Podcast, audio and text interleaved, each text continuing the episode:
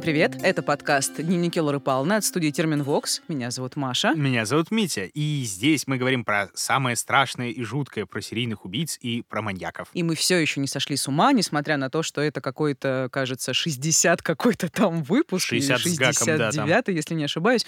Но э, с другой... 69-й. Да, простите. Да, прощаю. Да, но с другой стороны, знаешь, я думаю, что работа над таким, ну, мягко скажем, сложным контентом, она заставляет искать поводы для радости. Ну вот лично я их начала искать активно. Давай сегодня у нас такое будет ванильное начало. Какие у тебя поводы для радости, Митя? Ну как, у меня поводы для радости совершенно восхитительные. Как только мы дозапишем этот выпуск, я выйду из студии и отправлюсь в отпуск. Хотя, по-моему, когда выйдет этот э, эпизод, я уже выйду из отпуска, я окунусь в адовую тучу всякой работы, которая накопится за этот отпуск. Но не будем думать об этом пока что. У меня все нормально. Скоро отпуск, все приятно. Ну да, через пару недель все кончится, да? И ты превратишься в тыкву. Ну, Маша, как всегда, прям спасибо тебе огромное. Обосрать все в начале, в Я не зародыше. обсираю. Нет, я вообще очень рада, что тебе нужно отдохнуть, и я вообще крайне счастлива, что у тебя будет такая возможность, несмотря на наличие детей, с которыми, наверное, очень сложно отдыхать. Да, отпуск так себе будет, короче, Но да. я верю в тебя, ты справишься. Спасибо. Вот, э, ты знаешь, у меня вот такой элементарный повод для радости — это погода. Я знаю, ты меня не поддержишь, но я южная женщина, и я обожаю лето. Жара и липнущая одежда меня совершенно не смущают, и для меня это самое жизнерадостное время, потому что я ненавижу девятимесячную московскую срань, ну вот, что-то до лета, я называю примерно так. Извините, вообще я имела в виду зиму. То есть лето для меня это велосипед, бег, пруды, травка, цветочки. Ну, в общем, жить хочется. Со мной такое редко бывает. Я хоть и не южная женщина, но я тоже, в общем, разделяю. Лето — это всегда приятно, хотя зиму я люблю больше. Ну, ладно. Да. Цветочки тоже неплохо. Да, кстати, раз уж я заговорила о цветочках, этот выпуск поддержали наши друзья из Flow Wow. Это такой маркетплейс, в котором можно заказать цветы, подарки, десерты, живые растения и даже косметику себе и своим близким с быстрой доставкой почти в тысячи городах по всему миру. У Flow Wow есть приложение, которое я совсем недавно тестила, когда заказывала цветы на день рождения нашей прекрасной коллеги Алиночки. Это коммерческий директор нашей студии. Я знаю, ты нас слушаешь, поэтому шлю тебе поцелуй. Чмоки. И я нашла там совершенно фантастический букет с огромным подсолнухом. И хотя выбрать было вообще сложно, вариантов миллион, я долго залипала на всякие авторские букеты, очень крутые. И приложение очень удобное. Нужно понимать, что доставка от 15 минут, плюс с магазином можно связаться в чате, и они оперативно ответят. Еще мне понравилось, что перед отправкой заказа тебе присылают его фотографию, и мы вместе с Flow Wow дарим вам промокод Лора Пална латиницей без пробелов. Он дает скидку 10% и действует до конца сентября. И последнее важное, сейчас э, сезон пионов. Их много, они все дико красивые, так что успевайте заказать и сделать приятное своим близким. И все ссылочки мы оставим в описании. Ну и по традиции, цветы из Флау Вау для прекрасной фрау. А, ну или так, покупайте Флау Вау, и вам будет обнимал. О боже, о господи, сколько можно. Вот приятно, Маша, приятно. Я вот стараюсь, думаю всякие слоганы. Классно же, Ну здорово. да, да, хорошо. Со мной, во всяком случае, обнимал случилось. Ладно, вообще, знаешь, Митя, я вот сейчас подумала, что хотела бы я, конечно, делать подкаст про пионы, а не про маньяков. Но нет. Э, Честно говоря, мне этот выпуск дался тяжеловато. Прям я страдала. Прям настолько. Ну, э, знаешь, иногда я испытываю такое противное глухое бессилие, ну, даже если я понимаю, что зло в порядке вещей, что я уже про подобное писала много раз, да. Ну вот бывает, знаешь, закончишь сценарий, выдохнешь, сидишь и думаешь, ну вот где дно? Вот где оно? Мгм. Вот у тебя бывает что-то такое? Где дно бывает, серьезно. Я каждый раз, хотя как бы нет такого, что с каждым разом все хуже и хуже, но дно действительно очень хочется нащупать, а оно как-то не нащупывается, и, Да, и и с него непонятно, постоянно когда, стучат. когда, Да. да. ты осознаешь вообще, почему это все происходит. И, Собственно, а, зачем мы да, я здесь понимаю. и собрались. Ну, я Якобы. ещё- я все еще не знаю, почему. И я думаю, мало кто может сказать определенно, но все-таки мне нравится искать хоть какие-то внятные объяснения, в общем, этому происходящему. Хотя, вот знаешь, я недавно прочла книжку «Мы — это наш мозг». Ее написал такой известный нидерландский нейробиолог Дик Свааб. Мне, кстати, кто-то эту книжку посоветовал из наших подписчиков. Огромное спасибо. Она хорошая. И если коротко, это к слову о объяснениях. Э, Если коротко, мы действительно наш мозг.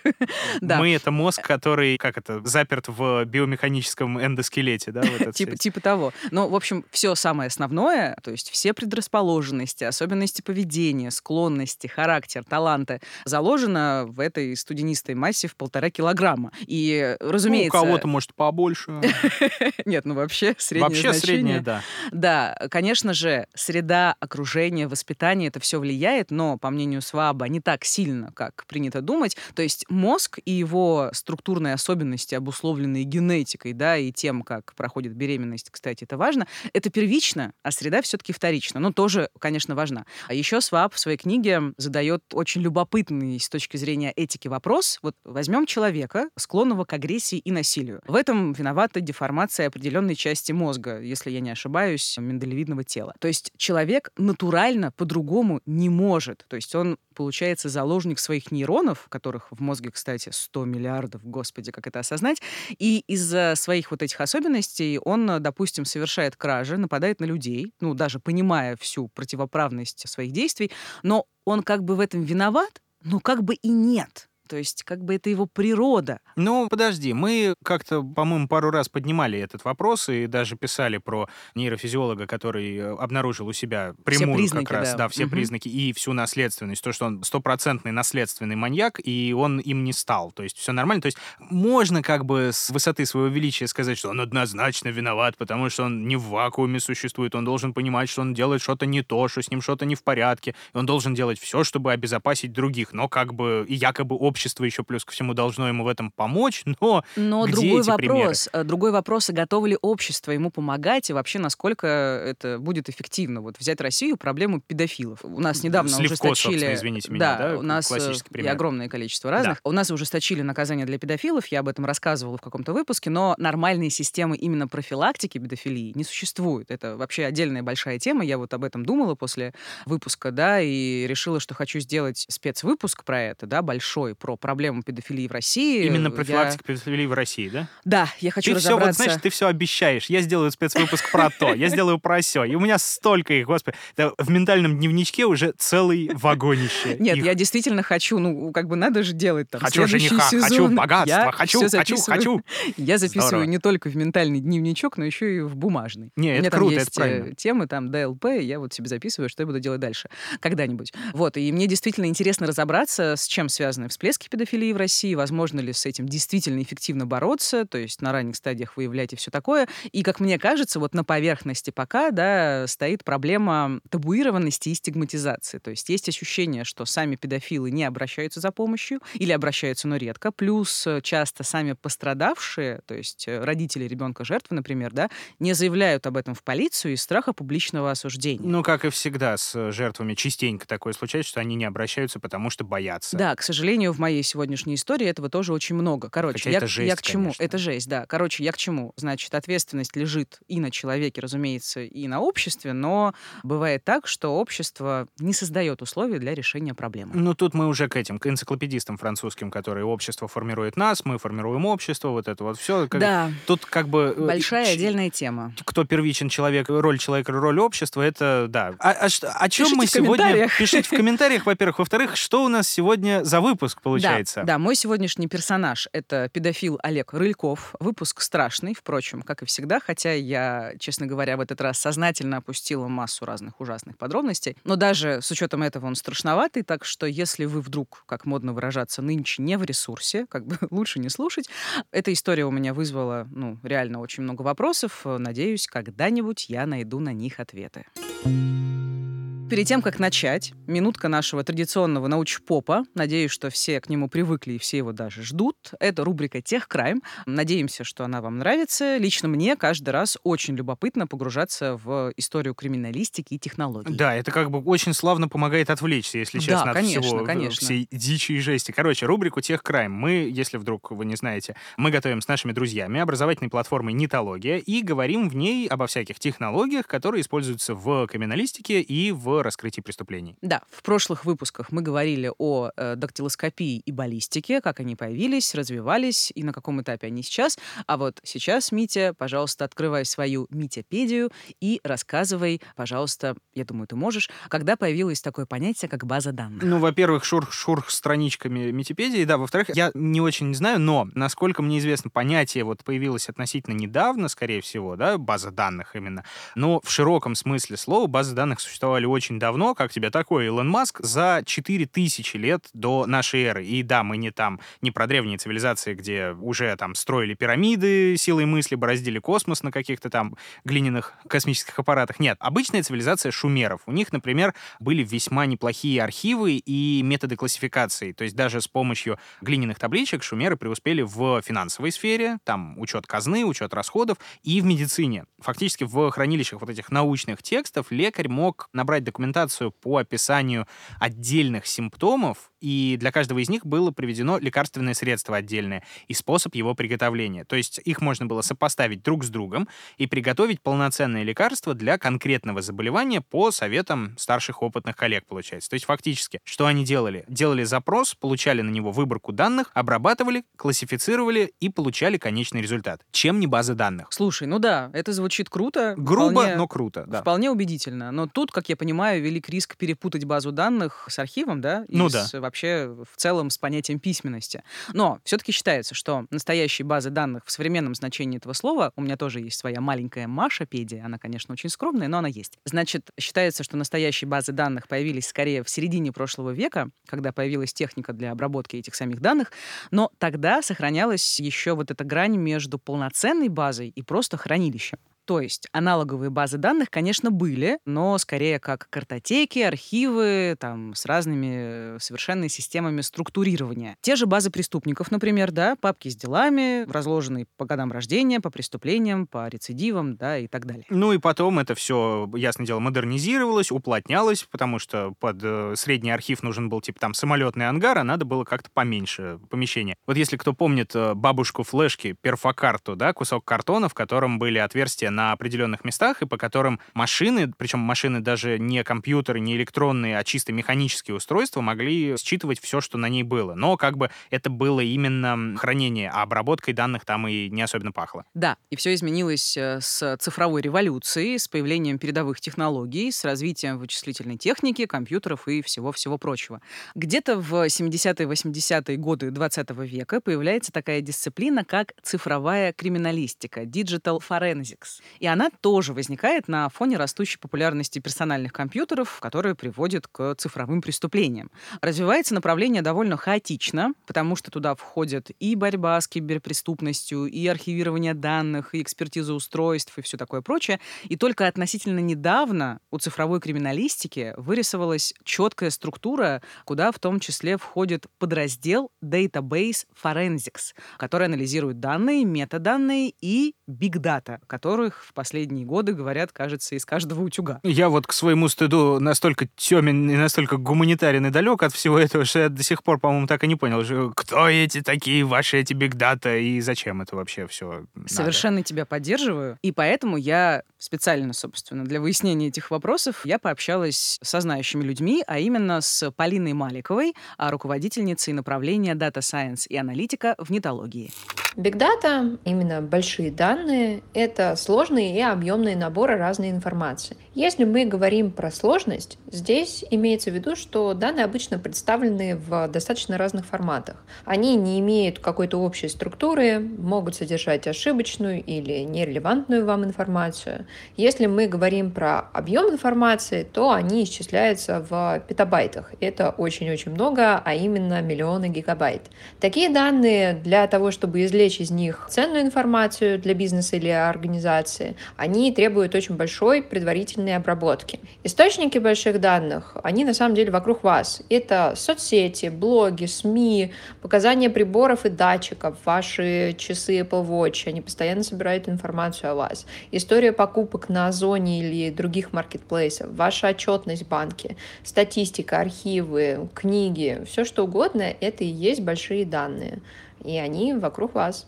Если дополнить, как я это поняла, современная работа с данными, в том числе с большими данными, позволяет той же криминалистике не только упростить поиск преступников, но и улучшить его. То есть систематизировать улики, выстроить подробную временную шкалу преступления. Ну, как бы даже найти закономерности в судебной практике, что очень круто. Да, я, кстати, помню, новость была про крутой стартап Palantir. Да, он, кстати, назван в честь тех самых видящих камней из э, вселенной Толкина. И они вроде как и для государства, и для частного сектора делали и делают разные классные штуки, в том числе решения для поиска преступников. Кажется, какого-то там насильника задержали всего за пару часов, потому что их эксперты с помощью своих там аналитических инструментов нашли из всего многообразия данных те самые камеры, которые сняли преступника. Да, да, это очень круто. Не говоря о том, что у Data Forensics есть э, теперь доступ и к передовым алгоритмам, и, собственно, к искусственному интеллекту. Ну как, полноценного искусственного интеллекта ИИ у нас пока, к великому счастью, и на планете нет, ИИ, но это скорее машинное обучение, насколько я понимаю, да, это небольшая разница. Но об этом давай в другой раз да, да, немножечко. Да, да, тоже большая тема. Да, а если говорить про Data Science, наши друзья из образовательной платформы Нитология обучают профессиям и навыкам по работе с данными на полноценном направлении. Из него уже который год выходят роскошные специалисты, которые развивают передовые решения для самых разных секторов, от ритейла и маркетинга до IT, медицины и, собственно, даже криминалистики.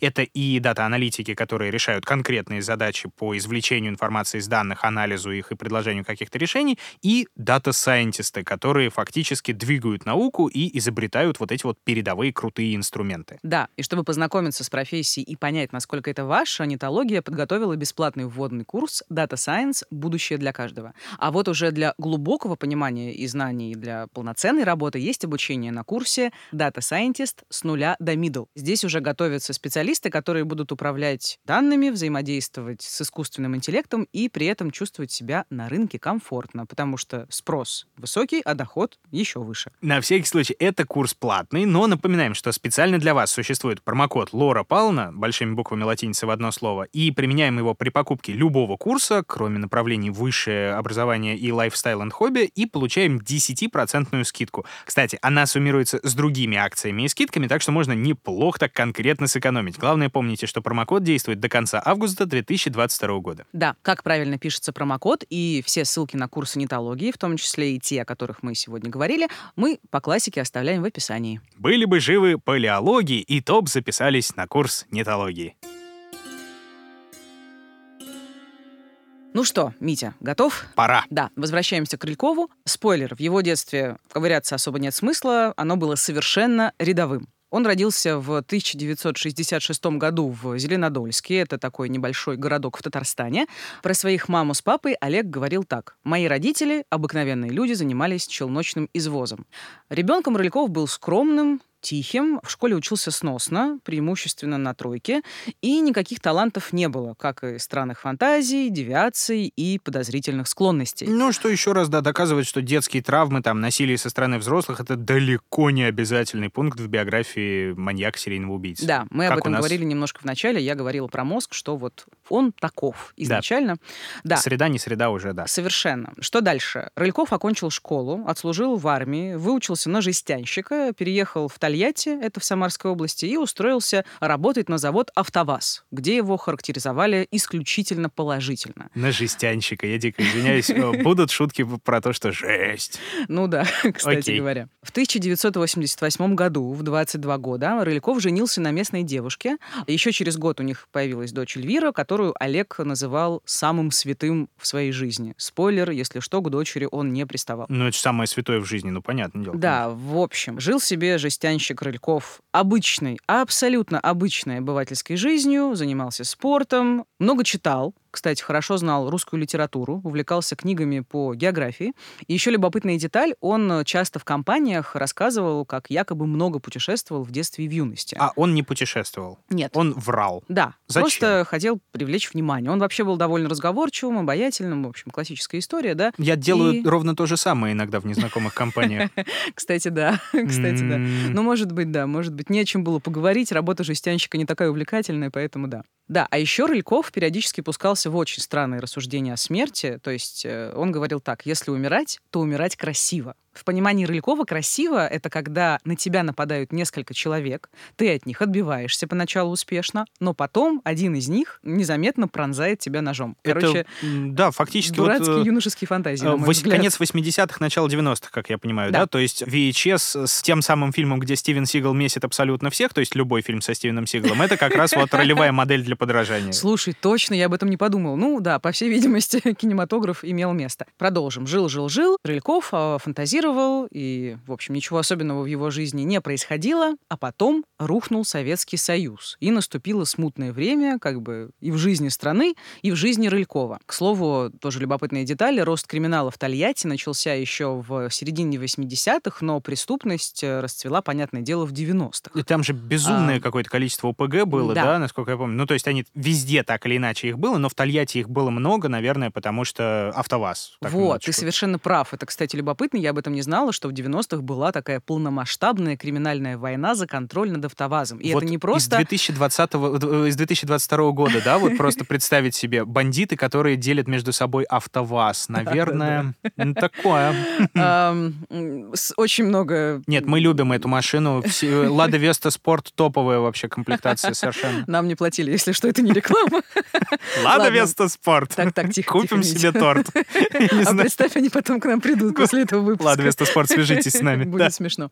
Так, ну ладно, что касается войны, действительно, это не просто красивые слова, да, из газетных заголовков, это реальные боевые действия. За несколько лет разборок погибло, по разным данным, от 100 до 900 человек. И это не только бандиты, а еще и журналисты, менеджеры завода, общественные деятели, предприниматели, сотрудники милиции и так далее. Которые есть, э, попали под горячую руку, да, которые... перестрелки на улицах да. были нормой жизни. И, кстати, эта война продолжалась вплоть до начала нулевых. И я, честно говоря, опять еще одно обещание, которое я, может быть, исполню, может быть, нет. Спецвыпуск про это сложно, э, вернее, не сложно, а можно и нужно делать. Кстати, тоже любопытный факт. В Тольятти есть кладбище, и там есть так называемая аллея героев. И, э, собственно, это неофициальная часть, неофициальное название. Там надгробие криминальных авторитетов. По-моему, там интересно, стоит погуглите. вот этот вот роскошный памятник, где в граните отлит не только памятник человеку, но и памятник его машине целиком. Кстати, не уверена, может быть, там я Где я это видел? Пишите в комментариях. Но, в принципе, это можно представить. Да. Да, короче, вот такой любопытный эпизод из жизни Тольятти. Так, и Рыльков, получается, что он, возможно, из простого жестянщика стал, пошел в криминал и стал частью ОПГ, превратился в бандита. В каком-то смысле, да, но это было никак не связано с автовазом, на котором он, кстати, продолжал работать. Не знаю, как это можно было делать. Ну а что, а, Волгарь-то надо собирать. Но он пошел, да, по кривой дорожке. Может быть, криминальная вакханалия 90-х пробудила в нем ранее скрытые наклонности, но Рыльков стал систематически грабить квартиры. Ну, видимо, в автовазе как-то в 90-е с зарплатами было не ок. Может быть. В общем, Рыльков совершил несколько бытовых краж. Обычно он стучался в квартиру, зная, что там только ребенок, а взрослых нет. Угрожал ребенку ножом, утаскивал все ценное и уходил. И на фоне криминальных войн за АвтоВАЗ правоохранителям было, понятное дело, не до таких пустяковых преступлений, как кража, да, квартирная. Никто его особо не искал. Ну, тем более без мокрухи особенно, слава да, богу. Да, но в какой-то момент, как впоследствии рассказывал сам Рыльков, с ним произошли две вещи. Первое. Он стал ощущать свою безнаказанность. Вторая. У него появились навязчивые фантазии о сексе с ребенком, которые он стал пытаться воплотить в жизнь. Вот как об этом рассказывал сам Рыльков. В первый раз даже для меня это было неожиданно. Но тогда я не совершил изнасилование. Это было в 1991 году. Девочку я увидел во дворе недалеко от дома. Она гуляла с собакой. Ей было около 9 лет, первый или второй класс. И, как обычно при ограблениях, я зашел за ней в квартиру, никого из взрослых не было, она была одна. Я только раздел эту девочку, прикасался к половым органам, но никаких действий, направленных на изнасилование, не совершал. Потом сам себе испугался и убежал оттуда. Вот это вот сильно, если честно. То есть, получается, он сам от себя такого не ожидал, несмотря на навязчивые мысли, и сам ужаснулся. Да, да. Но позже, опять же, по словам Рылькова, он понял, что, цитата, «произошло какое-то нравственное падение, и внутренние какие-то тормоза отпустились». В купе с безнаказанностью да, еще, плюс собственно, обычные кражи не давали Рылькову таких острых ощущений, и он перестал себя сдерживать.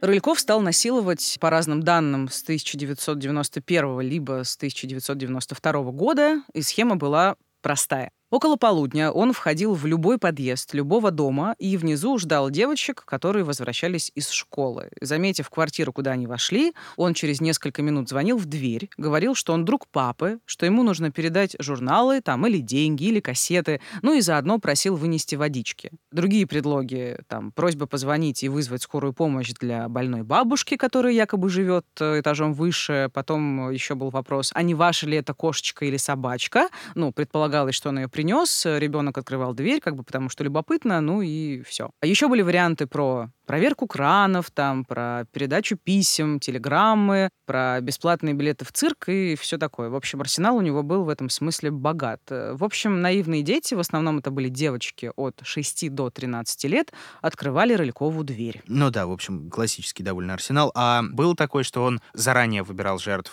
то есть там наблюдал, выслеживал, прежде чем пойти на это? Или это было скорее вот нечто более спонтанное, что вот он ждал, находил и сразу шел? Ну, мне кажется, что было 50-50. Он периодически действительно кого-то выслеживал и там следил, во сколько девочка возвращается домой и так далее. Но периодически он действовал по наитию, и поэтому иногда рисковал быть обнаруженным.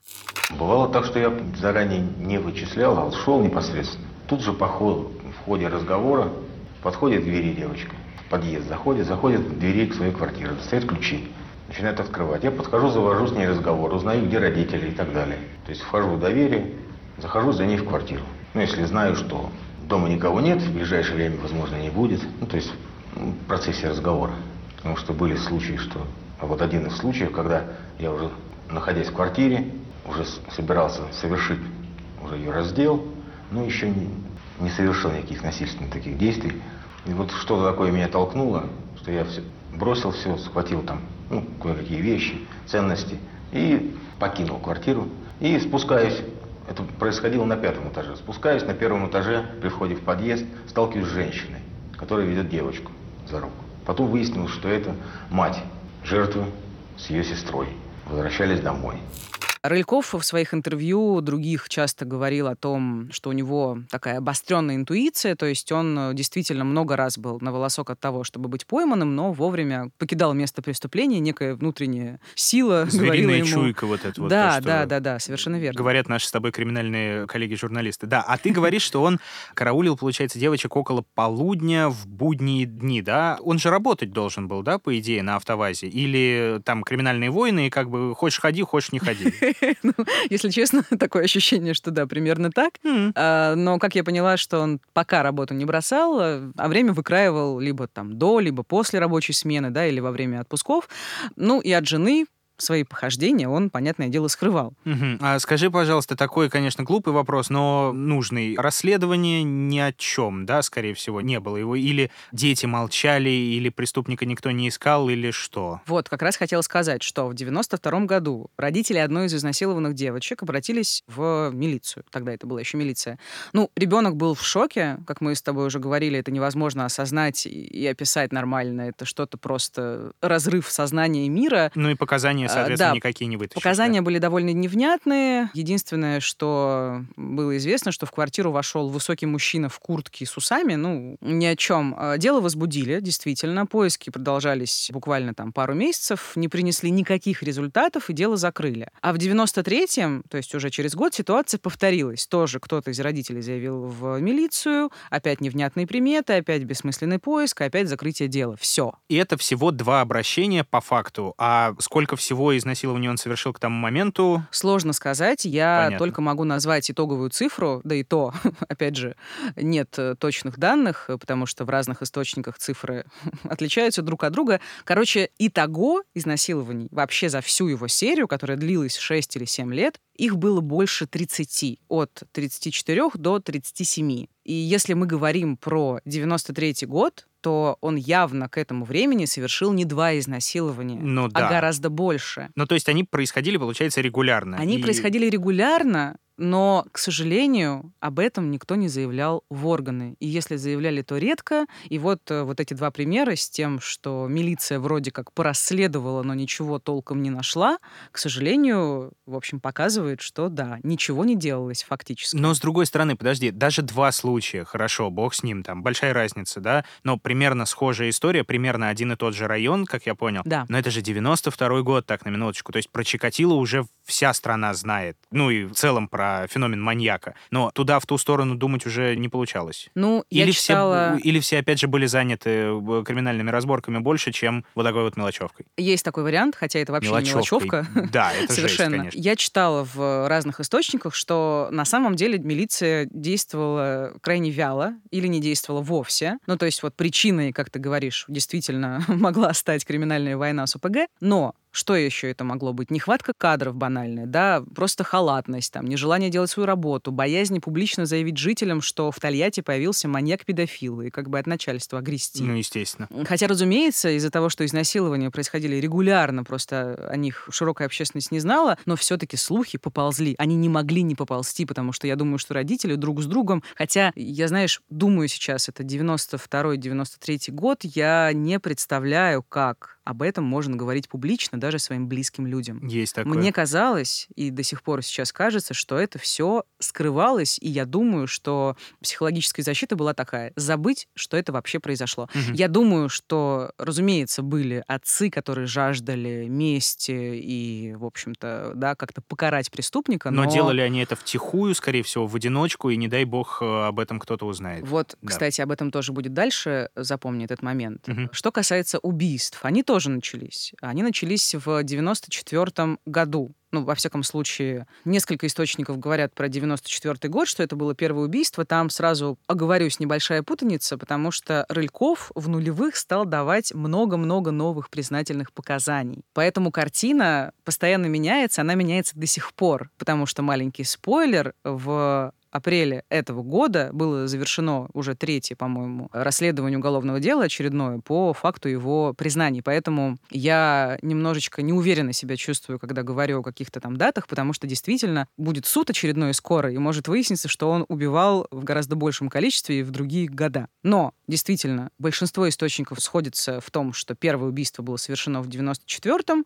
По другим данным, это было одно из первых убийств, и жертвой стала 16-летняя девочка в одном из лесов Тольятти. jecie. Тогда тело девочки обнаружено не было. Как я уже говорила, вот э, в том числе об этом преступлении Рыльков признался аж в 2019 году, когда уже сидел в «Черном дельфине». И тогда же, в 94-м, не в 2019-м, возвращаясь Да. опять, мы немножко скачем, да, короче, в год этого первого убийства Рыльков ушел с автоваза еще. А это связанные были события или не ну, то, чтобы? думаю, да, думаю, он э, начал э, совершенно уже сходить с ума, и его навязчивые фантазии становились еще более навязчивыми, и на работу ему было наплевать. Преступления его интересовали намного больше, и через год, в 95 году, происходит событие, из-за которого он окончательно съезжает с катушек. Вот э, цитата из показаний его жены.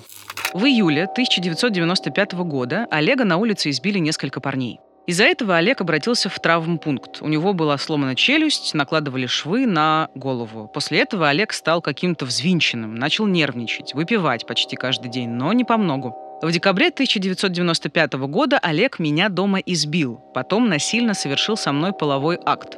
После этого Олег просил у меня прощения, все наладилось. Затем, в апреле 1996 года, Олег дома связал меня ремнем и на протяжении 7 часов с 7.30 до 16.30 насиловал меня, то есть вступал со мной в половой акт. Насильно были половые акты в рот, в задний проход и в естественной форме. Я ушла к родителям Олега, но он пришел, сказал, что такого больше не будет. Мы с ним пришли домой, все снова повторилось, он опять меня связал и изнасиловал. После этого я жила у родителей Олега. Все насилие Олег совершал с апреля 1996 года пять раз. После случившегося я решила развестись с ним. Олег об этом знал.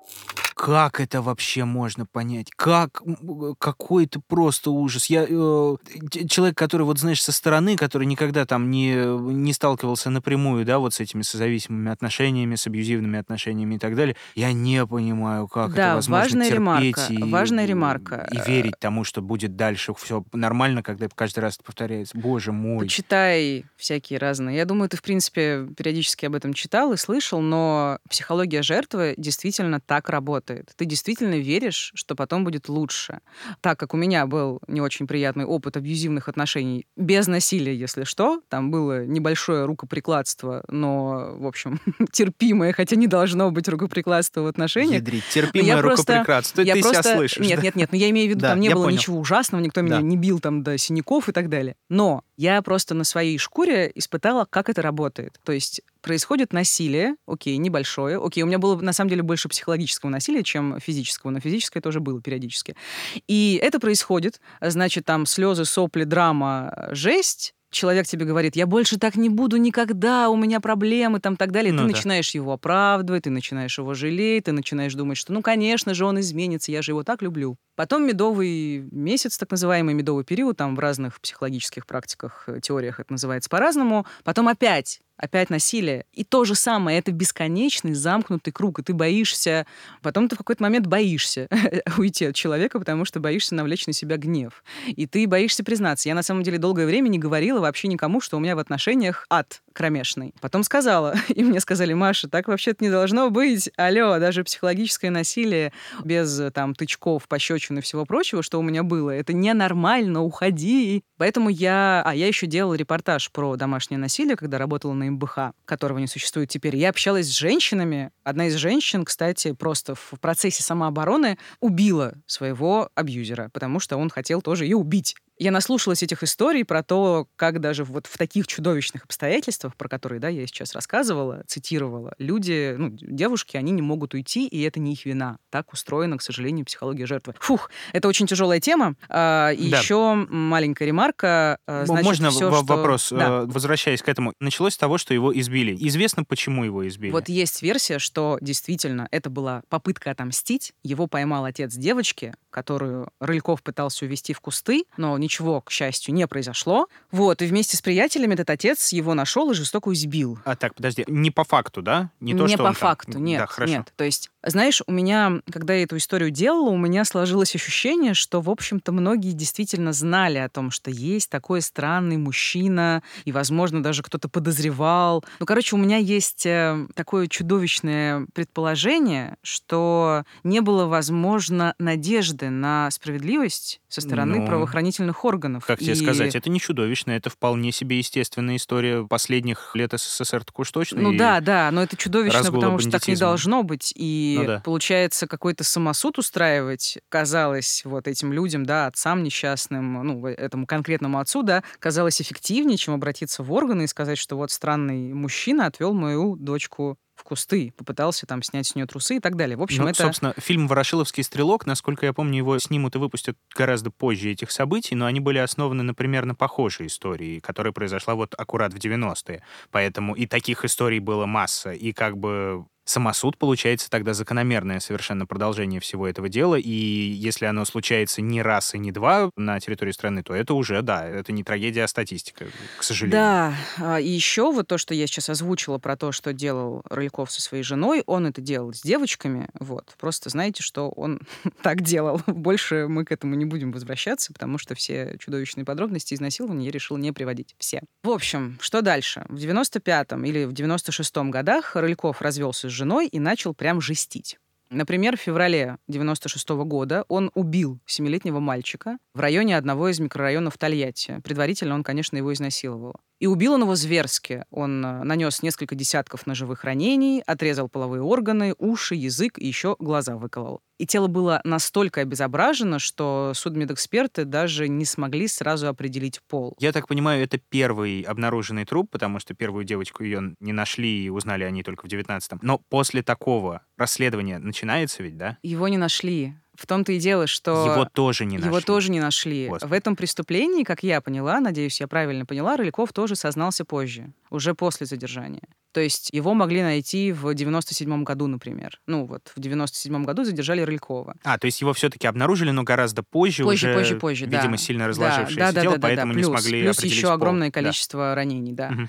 То есть, что мы имеем? На момент первой половины 90-х годов правоохранители просто были не в курсе реального масштаба преступлений. Плюс они знали про какое-то неточное количество изнасилований, При за которое... заниженное. при Да, заниженное, за которое впоследствии, кстати, задержали, а потом отпустили трех невинных мужчин. Но они не знали про убийство.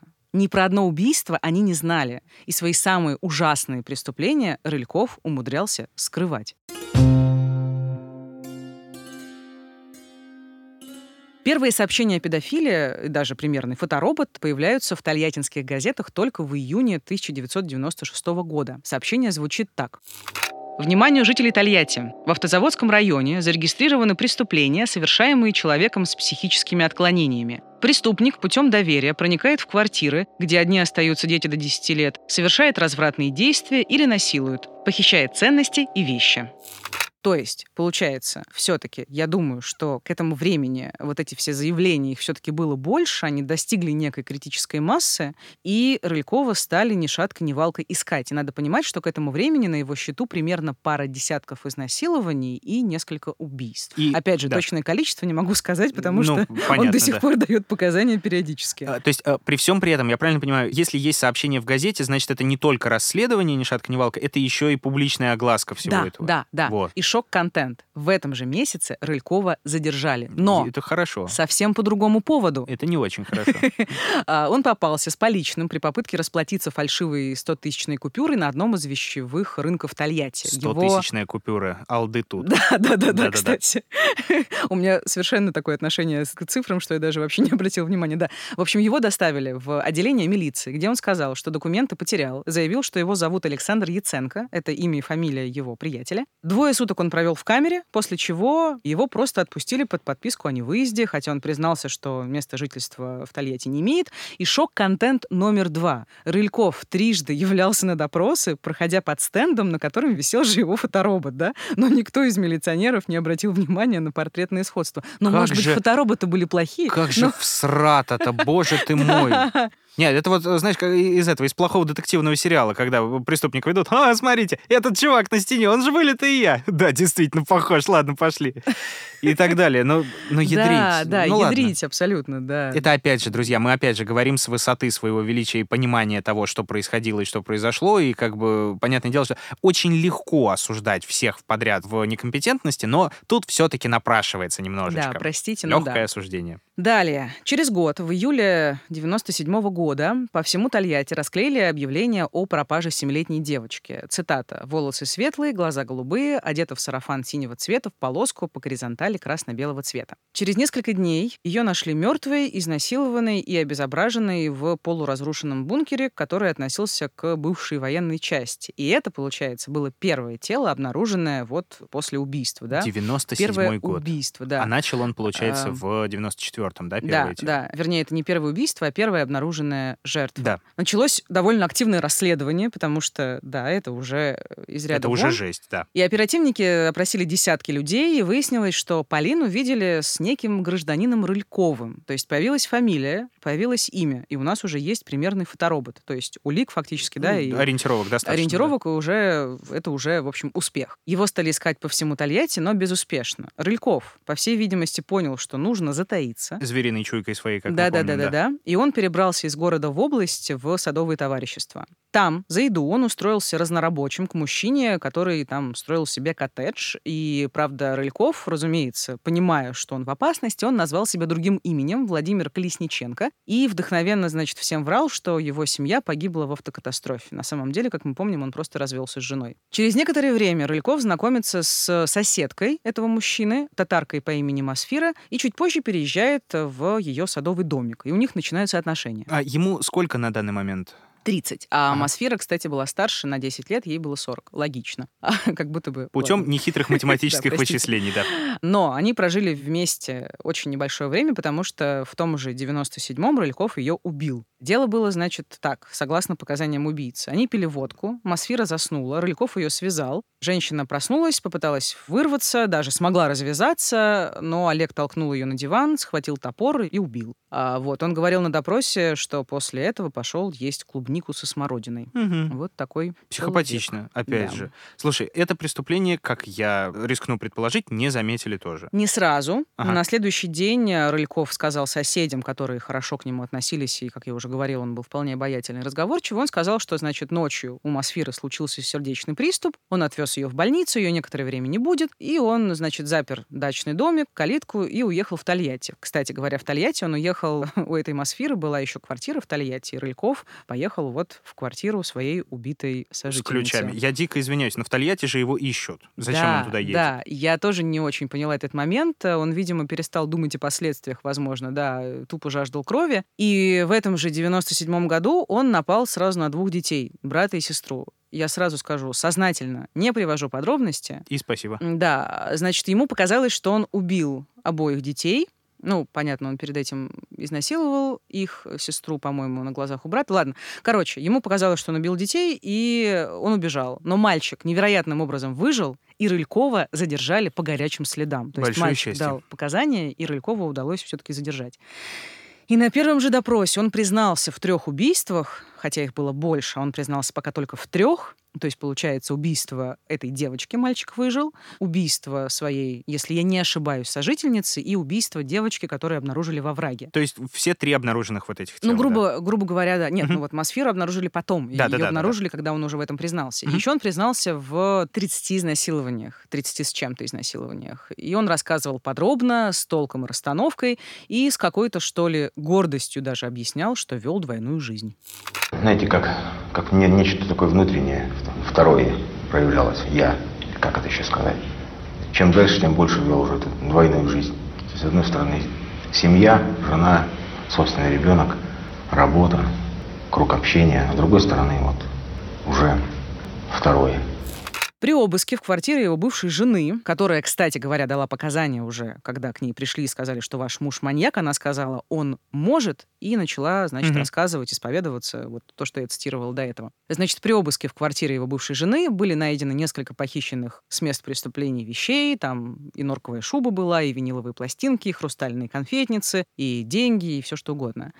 И суд над Рыльковым начался в апреле 1998 года, продлился он два месяца. Значит, десятки человек были в качестве свидетелей обвинения. Сложно представить, насколько тяжело родителям было давать показания, особенно родителям убитых детей. И большую часть судебного процесса Рыльков вел себя довольно спокойно, довольно хладнокровно. Правда, он два раза расплакался. Один раз, когда упоминалась его жена и его дочка, вот та самая, которую он называл самым святым в жизни, а второй раз, когда его мать, мать Рылькова, заявила, что она от него отрекается, и, мол, он больше ей не сын, потому что он совершил как бы совершенно чудовищные преступления.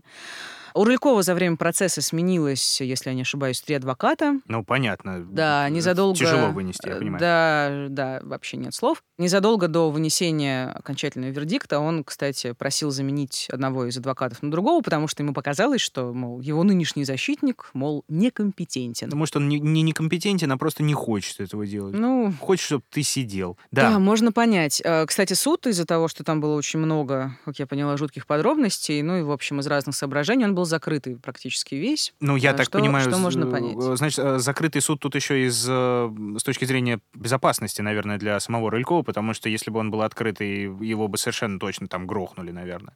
Скажи мне, пожалуйста, видимо, завершилось все, как водится в наших великолепных 90-х, ему дают смертную казнь, а потом мораторий. Да, да, да, да, да. Мгм. Его действительно сначала приговорили к смертной казни, расследование. Его признали виновным в трех убийствах и больше, чем в 30 изнасилованиях. Плюс там еще были грабежи, разбои, еще кучу, на самом Но деле. это по мелочам, больше, да, да, уже. больше преступлений. Просто не вижу смысла об этом говорить. И Рыльков отправился в колонию «Черный дельфин», про которую я рассказывала в прошлых выпусках. Но на этом история не кончилась. В нулевых, как я уже говорил до этого, да, Рыльков начал давать новые показания, Да-да-да. признаваться в новых убийствах. А почему он начал это делать? Ну, знаешь, была версия, что ему просто было скучно, а Мгм. его там возили на следственные эксперименты, Ага. на допросы, ну, как-то разнообразие какое-то в жизни. Плюс ко всему внимание, которое внезапно Вот, как-то вот, потерялось, вот, вот, вот. теперь Это оно тоже- снова обрелось. Тоже да. очень важно. И вот фрагмент из э, одного из следственных экспериментов, свежих, там, 2019, по-моему, года, где Рыльков энергично рассказывает про очередное убийство вот в квартире той женщины, кстати, женщины, да, которую он убил. Здесь где-то была веревка привязана. Я отрезал веревку. Где была веревка? Я, ну, где-то здесь. Я, тут типа трубы какой-то было, что-то такое, в общем. Я нож достал, мысль такая, что там человек это, на всякий случай связать, ну и вообще там какие-то что мысли. Но главное было оглядеться. Я же, когда увидел спящую, зашел в ванную комнату, там нет никого. Сюда зашел, и вот эту веревку отрезал. Вот я веревку эту пополам сложил. Вот. Сначала, да, типа она так лежала, я начал руки, короче, заламывать сверху-то раз. Вот, и веревку уже еще не успел эту нормально сделать. Просто так вот кисти-то вроде прижал, говорю, тихо-тихо, она вроде это, ну, в такое непоняткое это. Потом начала вырываться. Вот, э, я сделала акцент на женщинах. Выяснилось, да, впоследствии, что он не только детей убивал, но еще и взрослых женщин. Ну, как мы помним, он убил свою сожительницу. Ну да-да-да, я вот тоже, кстати, хотел тогда еще спросить. По идее, это же не, ну, как не его типаж, не типаж его жертв. И, видимо, возможно, да, там это как бы было непреднамеренное убийство плюс ко всему. Но, Ну, как тебе сказать? Мне кажется, вполне преднамеренное. ну, она стала вырываться, я вот помню, да? Но он ее И связал. Он ее Он связал. ее связал, чтобы изнасиловать. Да. Но она стала вырываться, и он ее типа, психанул, убил топором. да. Ну, может быть, не Возможно, знаю. да. Ну, Не в общем, да, как выяснилось, женщины тоже у него были. И в июне 2020 года, вот по итогу всех его признаний, расследований, он признавался несколько раз, там первый раз в 2000 потом, по-моему, в 2012 потом в 2019 короче, с каким-то там, да, перерывом. Итог. В июне 2020 Рылькова признали виновным еще в двух убийствах и добавили к его пожизненному сроку еще 19 лет. Ну, Как Но- мертвому припарке, я не знаю, зачем Да, да, ну делать. как бы формально надо же все расследовать, да. Ну вот и- убийцам с болот, помнишь, у нас был выпуск, они тоже признавались постфактум после уже посадки, что они совершали убийство. Им не стали давать еще одни эти, потому что это волокиты, и кому это вообще нахрен Ну, нужно? Ну, да. Но это еще не все. так. Через год, в 2021, в прошлом году, да, он снова написал очередную явку с повинной. Как бы. А может перестать с ним как-то вошкаться? Я дико извиняюсь. Ну, как бы, э, есть вообще основания ему там Гру- верить? грустно, очень грустно, но оснований ему верить есть. Последние новости про Рылькова, как я уже говорила, появились в апреле этого года. Следователи закончили расследование нового уголовного дела уже, получается, третьего. И Рылькова обвинили еще в шести убийствах. Вот цитирую сообщение Следственного комитета Российской Федерации по Самарской области. По версии следствия, в период с августа 1993 года по ноябрь 1994 года на территории центрального района города Тольятти обвиняемый совершил убийство пяти женщин, а также несовершеннолетней девушки, которой на момент совершения преступления было 15 лет. Преступление связывал способ их совершения. Так все потерпевшие скончались от механической асфиксии. В рамках расследования уголовного дела следователями получены результаты комплекса экспертиз, проведено значительное количество следственных действий, в том числе проверки показания на месте с участием обвиняемого, что помогло восстановить достоверную картину произошедшего. Уголовное дело с утвержденным обвинительным заключением в ближайшее время будет направлено в суд для рассмотрения по существу. И еще, как ты выражаешься, вишенка на этом поганом торте. Давай. э, На фоне всего этого Рыльков подавал, по-моему, в 2019 году ходатайство об освобождении по состоянию здоровья. Отчаянно. Я не, не выяснил, что там с ним было, но тем не менее. Но его, Да к счастью, всем это ходатайство да. отклонили. Короче, резюме, не считая трех-четырех десятков изнасилований и достаточно большого там тоже какое-то количество десятков краж, там, разбоев и так далее, на счету Рылькова может быть около 10-12 убийств итого. Часть из них пока не доказана. Сейчас маньяку 56, и он ждет очередного суда. Вот, э, Митя, Да. такая история. Не знаю, Любопытно. честно говоря, что еще сказать. Нет, знаешь, у меня есть кое-что сказать. Вот ты вначале говорила, что где же это самое дно, когда- которое мы так трогательно и мило ищем на постоянке. Возможно, это из-за того, что каждый раз что-то новое и каждый раз воспринимается по-новому и по-свежему, скорее всего. Возможно, от того, что мы успеваем отдохнуть и успеваем забыть какие-то совершенно мерзотные э, Да, подробности. возможно, возможно, да. Возможно, каждый раз это воспринимается по-новому, по-мерзкому и по-отвратительному совершенно. Я не знаю, вот... Нет, у меня все-таки да. есть дистанция, потому что если бы у меня ее не было, я бы вряд ли смогла бы работать. Так, не, э, не дай бог, без дистанции это все делать, друзья, да. Да, ну как-то было тяжеловато. В общем, спасибо, что выслушал. Спасибо вы, что выслушали. Не знаю как. Дистанцируйтесь, и вы. Мы вас любим издалека. Ну, а это был подкаст, получается, «Дневники Лоры Павловны». Меня зовут Митя. Меня зовут Маша. Слушайте нас, пожалуйста, везде. Только что сказала, что ах, как удивительно, что вы все прослушали. Вы не Но слушаете, но вы слушаете. Да-да-да-да. да. Мы есть на Apple подкастах, в Google подкастах, в Яндекс Музыке, на Кастбоксе, в Spotify у избранных, по всей видимости. И не забывайте, что все, вот прям вообще все эпизоды, которые закрыты, в том числе, доступны по подписке. Ее можно оформить на сайте в приложении SoundStream, в ВК Donuts, в Apple подкастах и на Патреоне. Залезайте в описание, там все подробные-подробные ссылочки на наши соцсети, на соцсети Да, Терминвокса, на да. крутые проекты, на наши закадровые жизни Лора Павловны, Маши и Мити и так далее. В общем, мы будем рады вас там видеть и рады вас будем слышать и ощущать в следующем эпизоде. Друзья, будьте осторожны. И будьте счастливы.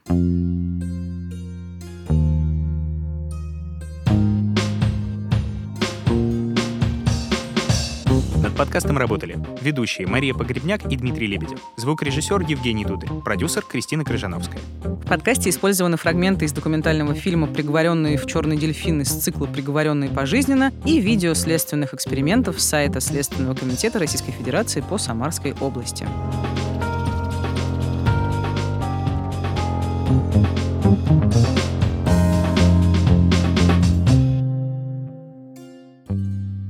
Следующий выпуск об аллигаторе, о гостеприимном хозяине и кулинаре, о рюкзаке со страшным содержимым и о жизни и смерти на халяву.